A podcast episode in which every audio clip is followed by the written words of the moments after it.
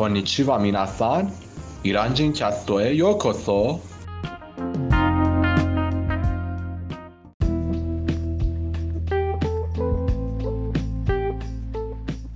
おはようございます。今日は6月の29日です。月曜日です。お仕事の日なんですね。皆さんご機嫌いかがですかハイダーです。お仕事の最初の日はやっぱり疲れますよね。まあそれはイラン人が思うことなんですけど日本人はどう思うのかな？今日のテヘランは30度です。また暑くなってきましたね。空が少し曇っていて、そして風がほぼ吹いていません。暑すぎ。そしてコロナウイルスの新幹線車の人数が昨日とほぼ同じなんですよ。2600人くらいです。イランのニュースによって感染者の人数がこれ以上増えたら赤いゾーン危険な街をまた人々の行動を制限する予定があります。ちなみにテヘランは赤いゾーンではありません。テヘランはまあ気をつけるべきなんですけど危険ではありません。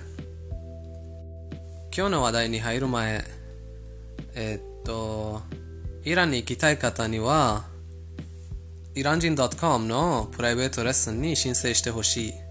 イランのことイランでやるべきイランで何？着るべき服そしていろんなことの相談になります例えばお金の使い方とか20分くらいの何？間ならお金はいらないよ。ぜひ申請してください。では、今日の話題に入りましょう。今日の話題は、イランでのお米の作り方。イランでは、どのようにお米を使って食べ物を作りますか？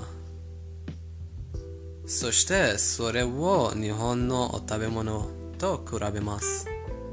リマ君、イランの米はどんなお米なんですか？そして米を使ってどんな料理ができますか？イランにはいろんなお米の料理があるんでしょ？そのことについてちょっと教えてください。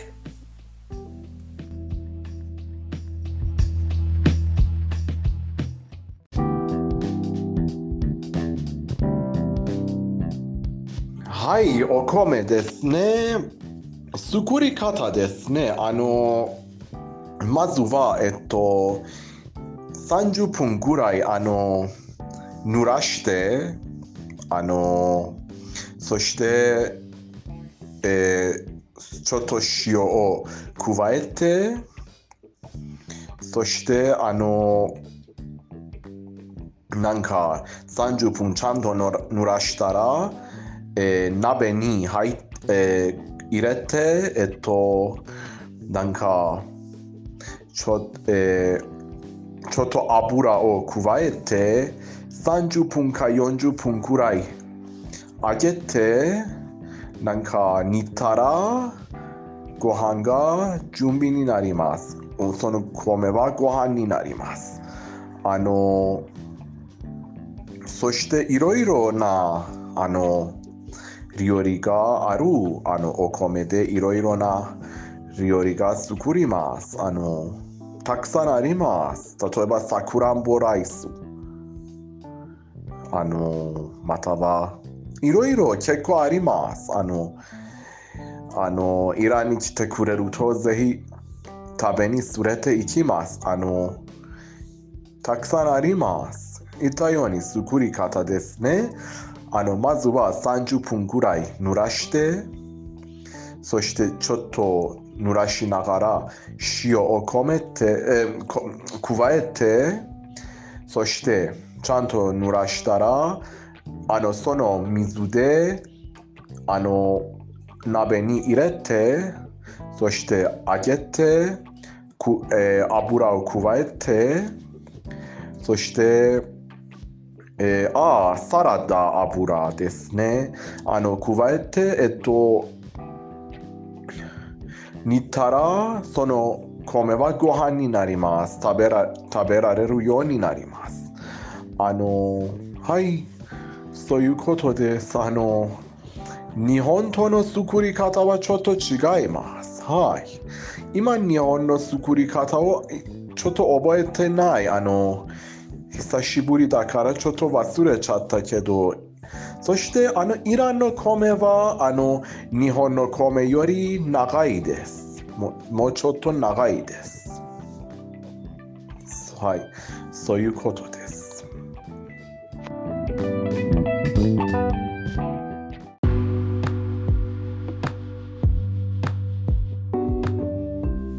そうです。ニマ君が今説明したのは、ゴルメサブジー、ホレシュ、カボブと一緒一緒に食べれる白いご飯の作り方なんですね。このささっきの3つはペルシャ料理なんです。めっちゃ美味しいゴルメサブジーなんです。カボブ、カボブ、ケバブですね。イラン人はたまにも黄色いお米を作るんです。その作り方はほぼ同じなんですけど、最後のステップとしてそのお米をサフランの水に入れることです。ニーマ君が言った通り、イランのお米は長い。そして、お箸では食べれないんです。スプーンを使って食べれます。そして、イランのお米はいい匂いがあります。すすごくいい匂いがします。そして、カロリーが高いから食べるときは気をつけましょうね。イラン人は毎日そのお米を食べて、スポーツしない方は対に太ります。まあ、それは米の一つの作り方なんです。あとはスナックとかに使われています。例えば、ライスプディング、イランのショレザード。めっちゃ美味しいよ。プディングのようにサフサフランの味がします。それがお米も入っています。そして、カテという、うん料理もあります。それは、日本のお米料理と同じなんですね。その形が、ちょっとお米のおにぎりに似ているんですよ。でも中にはチキンとかいろいろ入れます。とても美味しいです。まあ私は好きじゃないけど。それ、そんなことは自分勝手なんです。私は家庭よりやっぱり白いご飯とジュジェカボブが好きなんです。ジュジェカボブは、ん？バーベキュー ?BBQ されたチキンなんです。あの、黄色いチキンです。めっちゃ美味しいです。イランに来たら絶対ジュジェカボブ食べてくださいね。絶対絶対食べてね。日本ではお米はお寿司とかおにぎりとか、うん、たまにもお菓子に使われています。あ団子とかで使われていたのかな？お米は。まあそんなイメージがあります。他に使い方、お料理があったらコメントとかで教えてください。私は思うんですけど、イラン人は日本人よりもっとお米を食べます。まあ、日本人、毎日、毎朝お米を食べる日本人は、それはどうかなと思うかもしれないけど、まあ、イラン人はたまには昼ご飯も晩ご飯もお米を食べますよ。たまには私、この痩せているハイダ君もそういうことをします。まあ、イラン人にはそういう習慣があります。例えば、豆を入れて、コルメサブジーを入れて、いろいろ入れて、ご飯と一緒に食べます。そして子供の頃はミルクと一緒に食べていたね。このミルクにご飯を入れて、あの、火をかける。まあ、ここれは多分世界中のあ子供の食べ物なんでしょう。まあ日本にもそういう食べ物があるんだろうかと思います。そういえば日本のお米ご飯の作り方は普通に米を入れてその後は水を入れて鍋を閉める火をかけるっていう作り方なんでしたね。そんな感じ。そんなイメージがあります。めっちゃ簡単。でもイラン人は、うん、ステップイラン人のお米の作り方はステップがあります。そのステップはとても重要です。そのステップが間違い、間違ったら、えっと、日本の米のようにになります。でも、ステップがあったら、ペルシャご飯になります。私とか、ちゃんと作る前に何度も失敗しました。一回は、一回作った時は水が多かった。ぬれぬれのご飯になりました。そしてその次の時は、えっと、乾いていた、まるで鳥の、えっと、食べ物、鳥が食べれるものの米になりました。まあ、最近は良いご飯が作れるようになっていたんですけど、一人暮らしの時はとても困っていたね。いっぱいお米を無駄にしたことがあります。はい。ペルシャご飯の作り方は厄介です。はい。これで今日の話題は以上です。今日は新しいコーナーがあるんです。ペルシャコーナーに行く前に、ニワ君に、ハイヨムという人の詩を読んでもらい、そしてその解釈を教えてもらいます。ニマ君、教えてください。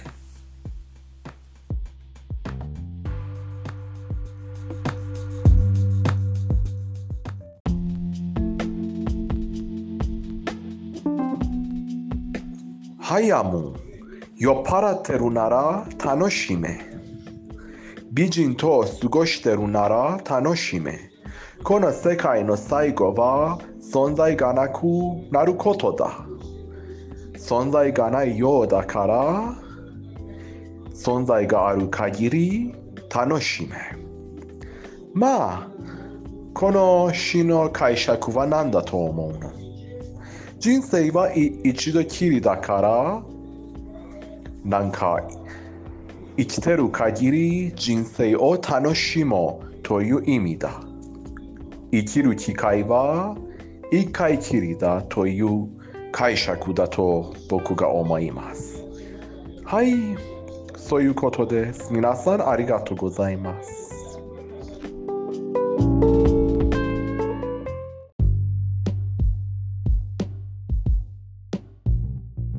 サロン、ペルシャ語コーナーです。今日のペルシア語コーナーでは、イランの詩のことを喋ります。例えば、さっきニマ君が教えてくれた詩は、彼の解釈なんです。イラン人は一人一人違う解釈があるかもしれない。イランの詩人はうん、曖昧に詩を書くのが好きなんです。例えば、あの、酔っ払っているところ、イランではお酒とかアルコールとか禁止なんでしょ？昔から。それは、うん、ああるイラン人によってその酔っ払いが、えっと、愛情のことなんです。エシクのことなんです。そして、あの、美人の存在というのも、そんな感じなんです。別に人間のことではないかもしれません。この世は一回きり。これは宗教的にも違うなんでしょう例えばイスラム教には人は死ぬ時はまた生き返る。でも、えっと、違う世界にね、この世では生まれ変わらない。ハヨムはこのようにこの詩を書いてニマ君のような人にも宗教的な考えを持つ考えを持つ人にも会うことにした。それがペルシャの詩人のすごいところなんです。酔っ払うのがいけないことなのに愛情のことになります。美人の人奥さんではない人だったら一緒に座るのがいけないのにその美人な人が自分の愛する存在例えば神様のことにもなり得る。だからイランの詩人はイランも海外も好まれます。私はこれが理由なんだと思います。宗教に信じる人も宗教に信じない人も詩人の言いたいことがわかります。彼の話の注目はこの世で幸せでいるべき。まあ宗教にこだわる人も宗教にこだわらない人もそれがわかります。そういうことなんです。皆さん最後までお聞きいただき誠にありがとうございます。今日もイラン人カストでした。